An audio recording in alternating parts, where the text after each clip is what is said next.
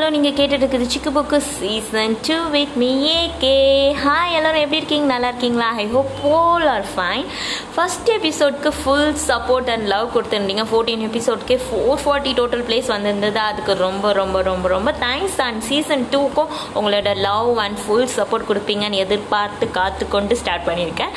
அதாவது சீசன் டூனா ஏதாவது வித்தியாசமாக இருக்கணுமே அப்படின்னு சொல்லிட்டு நீங்கள் யோசிக்கிறது கேட்குது எனக்கு. சீசன் டூவில் வித்தியாசமாக என்னென்னா ஒரு டாப்பிக்கை பற்றி பேசி முடிச்சோடனே ஏதாவது ஒரு விஷயத்தை பற்றின இரண்டு சுவாரஸ்யமான தகவல் உங்களுக்காக இருக்க போகுது. அதோட எண்டிங் வந்து விடுகதைங்க. விடுகதைக்காகவே என் பாட்காஸ்ட் நிறையா பேர் கேட்குறீங்க அப்படின்னு சொல்லிட்டு அரசல் புரசலாக நிறையா தகவல்கள் வந்துட்டு இருக்கு. ஸோ கண்டிப்பாக எண்டிங்கில் விடுகதை இருக்கும். கவலைப்படாதீங்க. ஓகே நம்ம இப்போ எபிசோட்குள்ளே போகலாமா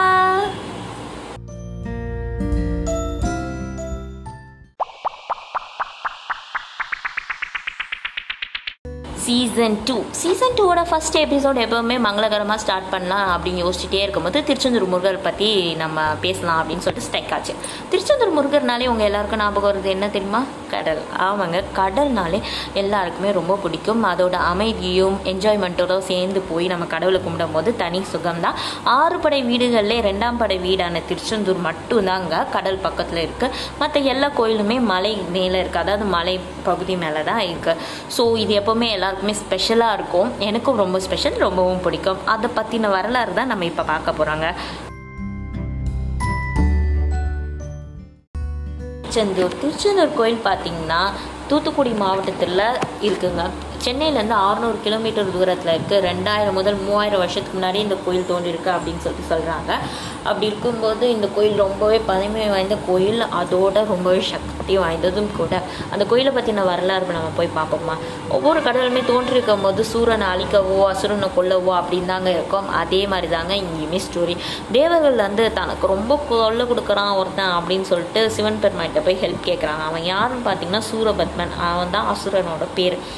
சூரபத்மன் தொல்லை கொடுக்குறான் அப்படின்னு சொல்லிட்டு சிவபெருமான்கிட்ட ஹெல்ப் கேட்கும்போது அவர் உடனே என்ன பண்ணுறாருன்னா தன்னோட நெற்றிக்கண்ணிலேருந்து துவங்கின ஆறு பொறிகளை தீப்பொறிகளை வந்து வெளியிடுறாரு. அந்த ஆறு தீப்பொறிகளுமே என்ன ஆகுதுன்னா அப்படியே காற்று வாக்கில் போய் சரவண பொய்கள் ஆற்றில் போய் விழுந்து அந்த ஆறு தீப்பொறிகளும் அழகான ஆறு குழந்தைகளாக மாறுதுங்க. அந்த குழந்தைங்களை எல்லாத்தையுமே கார்த்திகை பெண்கள் அப்படின்னு சொல்லிட்டு அவங்க வளர்க்குறாங்க. அந்த ஆறு குழந்தைங்களையும் என்ன பண்ணுறாருன்னா பார்வதி தேவி வந்து ஒரு சேர அப்படியே அணைக்கிறாங்க. அப்படி அணைக்கும் போது முருகர் அழகாக தோன்றாரு. அப்போது முருகர் தோன்றிட்டாரா? நம்ம hero of the story entry ஆயாச்சு. என்ட்ரி ஆனவொன்னே காட்சி அளிக்கணும்ல அதுக்காக என்ன பண்ணுறாங்கன்னா தேவர்களின் குருவான நம்ம வியாழ பகவான் வந்து என்ன பண்ணுறாரு தவம் இருக்கிறாரு. என்ன தவம் இருக்கிறாரு? நம்ம முருகரை பார்க்கணும் அப்படின்னு சொல்லிட்டு தவம் இருக்கிறார். உடனே அவர் தவனு தவத்தை ஏற்றுட்டு முருகரை என்ன பண்ணுறாரு அவருக்கு காட்சி அளிக்கிறார். காட்சி அளித்தோடனே சூரபத்மனை பற்றின இன்ஃபர்மேஷன் எல்லாத்தையும் நம்ம வியாழ பகவான் கிட்டேருந்து கேட்டுக்கிறார்.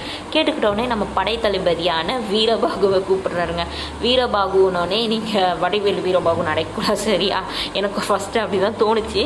ஆனால் வீரபாகு வந்து இதில் அப்போ இருக்கிற வீரபாகு படைத்தளபதியான வீரபாகு இது வந்து பேர்க்கிற வீரபாகு. ஓகேயா ஜோக்ஸ் அப்பார்ட் நம்ம வீரபாகு வந்து கூப்பிட்டு போய் சமாதானம் பேசு அப்படின்னு சொல்லிட்டு அனுப்புகிறாரு அவரும் போனோடனே சூரபத்மன் என்ன சொல்கிறான் என்னால் முடியாது போ அப்படின்னு சொல்லி சொல்கிறான் ஏன்னா அவனுக்கு தான் வந்தது கடவுள்னே தெரியாது. ஸோ அவனை அனுப்பிச்சோடனே கடவுளும் இது வேலைக்கு ஆகாது. நம்மளே போய் ஸ்ட்ரைட்டாக களத்தில் இறங்கிட வேண்டியதான் அப்படின்னு சொல்லிட்டு இறங்கிடுறாருங்க. போய் வதம் பண்ணிட்டும் வந்துடுறாரு.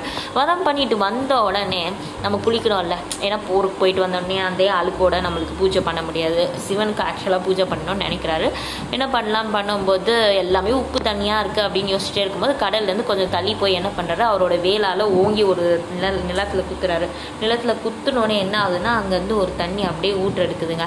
அதில் தண்ணியில் என்ன ஒரு அதிசயம்னா ஒரு சொட்டு உப்பு கூட இல்லைங்க. உப்பான டேஸ்ட் கூட இல்லை. அவ்வளோ சுத்தமான தண்ணி. அந்த தண்ணியில் அவர் நீராடிட்டு நம்ம சிவனுக்கு போய் பூஜை பண்ணுறாரு இப்படி பூஜை பண்ண உடனே கிளம்பலாம் அப்படின்னு சொல்லிட்டு இருக்கும்போது தான் நம்ம வேலை பகவான் போய் எனக்கு காட்சி சேர்ந்த இடத்துலையே நீங்கள் வந்து தோற்றுவிக்கணும். கோயிலெலாம் அமைஞ்சு எல்லாம் எல்லாருக்கும் அருள் புரியணும் அப்படின்னு சொல்லிட்டு வேண்டி கேட்டுக்கிறாரு.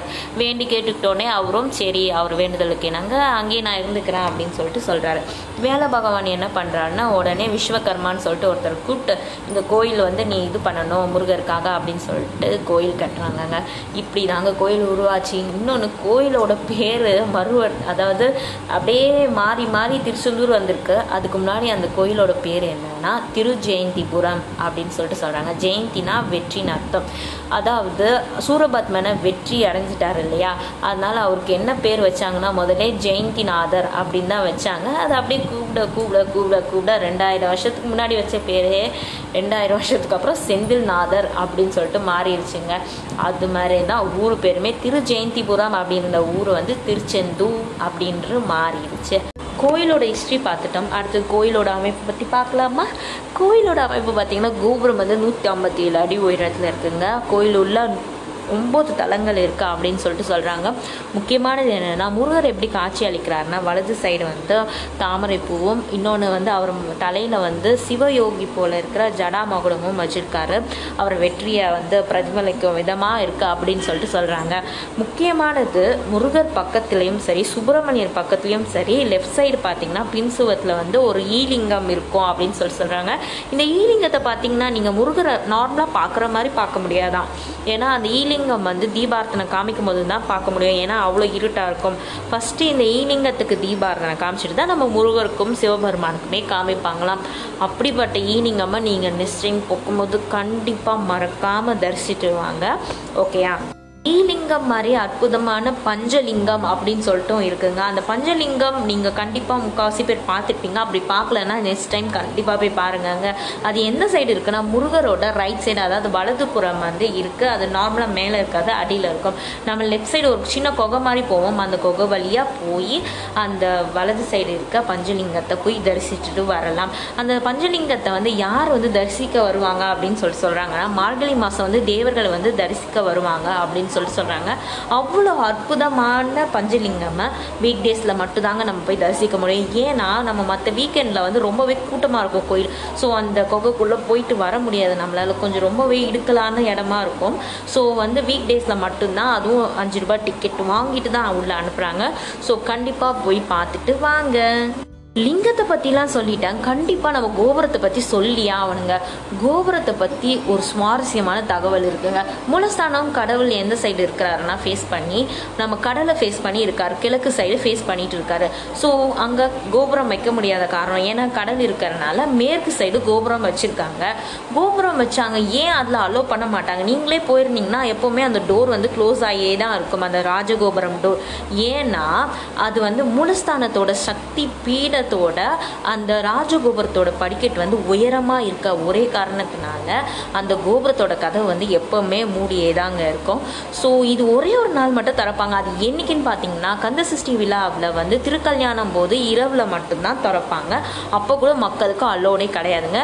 ஆனால் கண்டிப்பாக நீங்கள் அந்த கோபுர தரிசனம் போய் கண்டிப்பாக செஞ்சுட்டு வரலாம். கோபுர தரிசனம் ரொம்பவே முக்கியமானது. ஸோ அதை மறக்காமல் போய் கோபுர தரிசனம் செஞ்சுட்டு வாங்க. முன்னாடி நாளிகனர் பற்றி சொன்னேன் பார்த்தீங்களா அந்த நாளிகணர்லும் கூட கண்டிப்பாக நீங்கள் கடலில் குளிச்சுட்டு அந்த நாளிகணரில் போய் குளிச்சுட்டு போய் சாமியை தரிசனம் செஞ்சாதாங்க ரொம்பவே நல்லது. ஏன்னா அந்த நாளிகிணறில் குடிக்கும்போது நம்மளோட பாவங்கள் நோய் பிணி எல்லாமே சரியாகுன்றது ஒரு நம்பிக்கை. ஆனால் அதுதான் உண்மையான கூட. ஸோ ரொம்பவே சக்தி வாய்ந்த திருச்செந்தூர் கோயிலில் வந்து இன்னும் நிறைய சுவாரஸ்யமான தகவல்கள் இருக்குது. ஸோ நெக்ஸ்ட் எபிசோடாகவே இது எக்ஸ்டெண்ட் பண்ணியிருக்கேன். ஏன்னா இதுவே ரொம்ப லென்த்தாக இருக்குது ஸோ நெக்ஸ்ட் எபிசோடில் இன்னொரு சுவாரஸ்யமான உண்மை சம்பவம் கோயிலை பற்றின உண்மை சம்பவம் இருக்குது அதை பற்றி நம்ம நெக்ஸ்ட் எபிசோடில் பார்க்கலாம். ஓகே இப்போ ஒரு ஏதாவது ஒரு தகவல் ரெண்டு தகவல் சொல்வேன்னு சொல்லியிருந்தால அதாவது இந்த டாப்பிக்கை பற்றி இல்லை ஏதாவது வேறு டாப்பிக்கை பற்றின தகவல். என்னன்னா யூடியூப் யூடியூப்பை பற்றின ஒரு ரெண்டு தகவல் தான் இப்போ சொல்ல போகிறேன் பிப்ரவரி ஃபோர்டீன் டூ தௌசண்ட் ஃபைவ்ல தான் வந்து லான்ச் பண்ணியிருக்காங்க. இது வந்து American online video sharing and social media platform கூட. இது வந்து கூகுளால் லான்ச் பண்ணப்பட்டிருக்கு. இது வந்து ஃபவுண்டர் பார்த்தீங்கன்னா யாருன்னா Jawed Karim Chad Hurley Steve Chen இவங்க எல்லாருமே தான். தென் இது ரொம்ப முக்கியமான விஷயம் என்னென்னா செகண்ட் மோஸ்ட் விசிட்டர் வெப்சைட் அப்படின்னு சொல்கிறாங்க ஒரு மந்த்துக்கு பார்த்தீங்கன்னா ஒன் பில்லியன் யூசர்ஸ் இருக்காங்க அப்படின்னு சொல்லிட்டு சொல்கிறாங்க இன்னையோட தகவல் இதுதான். ஓகே இந்த எபிசோட்கான விடுகதை என்னன்னு பார்ப்போமா? உங்களுக்கான விடுகதை என்னன்னா உள்ளே இருந்தால் ஓடி திரிவான் வெளியே இருந்தால் விரைந்து வடிவான். அவன் யார்? திருப்பி ரிப்பீட் பண்ணுறேன் உள்ளே இருந்தால் ஓடி திரிவான் வெளியே இருந்தால் விரைந்து மடிவான். உங்களுக்கு இந்த விடுகதைக்கான பதில் தெரிஞ்சிருந்தா வாட்ஸ்அப்பில் மெசேஜ் பண்ணுங்கள் அதோட வாய்ஸ் மெசேஜும் அனுப்பலாம். இன்னொரு முக்கியமான விஷயம் என்னென்னா சிக்கு புக்கு சீசன் ஒன்னோட எபிசோட்ஸ்லாம் கேட்காதவங்களா நீங்கள் ஒன்றும் கவலைப்பட வேண்டாம். சத்தியமாக கவலைப்பட மாட்டீங்கன்னு எனக்கு தெரியும். இருந்தாலும் என் மனசை தேர்த்துக்கிட்டு கவலைப்பட வேணாம்னு சொல்லிட்டு இந்த லிங்க் அனுப்பும்போது அதாவது இந்த எபிசோட் லிங்க் அனுப்பும்போது சீசன் ஒன்னோட எபிசோட்ஸ்க்கான எபிசோட்ஸ்லாம் கீழே லைனாக இருக்கும். அந்த எபிசோடு எது வேணுமோ உங்களுக்கு நீங்கள் ப்ளே பண்ணி கேட்டுக்கோங்க. ப்ளீஸ் சப்போர்ட் பண்ணுங்கள் thank you thank you for listening stay tuned with Chikku Bukku with me A K season two bye bye